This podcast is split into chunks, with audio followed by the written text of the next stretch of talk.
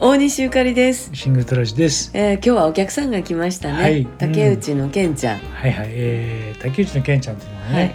僕の古い友達で、ええというかね、あのメジャーデビューした時、うん。うん、これがね、うん。何年？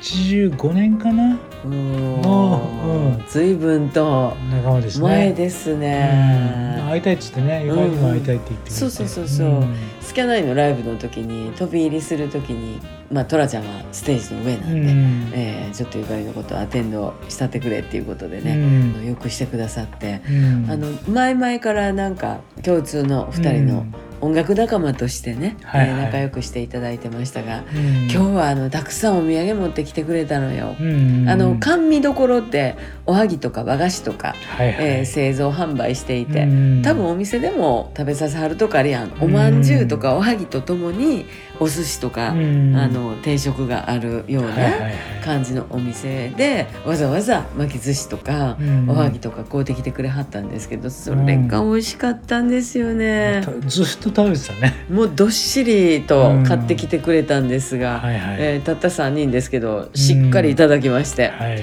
今日はたくさんいただきました。ありがとうございました。ねえ。えーそしてまた明日もお客さんがあるんですが、うん。明日は鎌倉よしこちゃんが、うん。なんとうちに来て、はい、えーちょっとあのもしかしたらカメラ回してねうん。記録をしはるかもしれないんですが、はい、どんなことになるかはまた何かでお知らせできるかもしれないという。かもね。ね、でもなんかこうやってさお客さんを迎えてう、ん、あのさんちゃんも楽しそうにしてましたけども、はいはい。なんかいいよね。うん、なんかね、ゆったりとしてくださって。そうね、掃除するきっかけになるしね。あそうそうそうそう、うん。家が綺麗になっていいですねお客さんが来るっていうのはね。